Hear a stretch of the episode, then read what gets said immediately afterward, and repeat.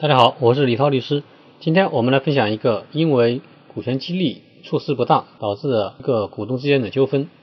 有公司实施虚拟的股权激励，根据激励办法，有个高管王某，他获得了百分之十五的公司的股权，是虚股转实股的。后来因为股东之间发生了一些问题，王某决定离开公司，公司要求他退还根据股权激励方案获得的百分之五十五的股权，被王某拒绝了。后来，公司将王某告到法院，要求他退还已经获得的股份。法院经过审理，认为公司已经授予的股权无权要求被授予人返还，驳回了公司的诉讼请求。上面讲的这个案例，公司之所以败诉，是因为在他的股权激励方案里面没有对于授予对象的行为进行控制，因此导致授予对象出现某些不当行为的时候，公司无法控制住他的股权。在实践中，员工被授予股权以后又辞职，然后因为股权导致的纠纷，其实也是很多见的。这就提醒我们在做股权激励的时候，一定要对股权的退出和转让进行比较周密的安排。实际上，至少有三种方法可以采用。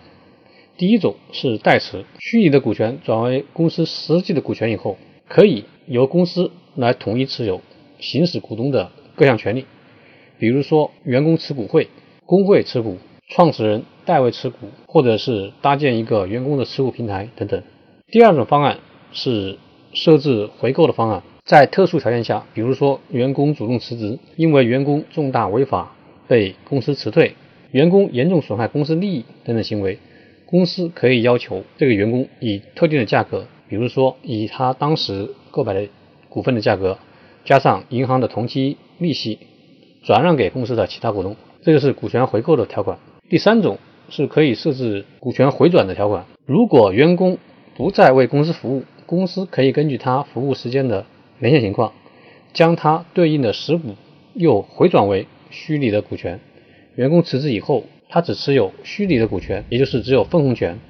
不再享有股东的其他的权利。这样就可以化解很多员工辞职以后的纠纷。本期节目就到这里，我们下期再见。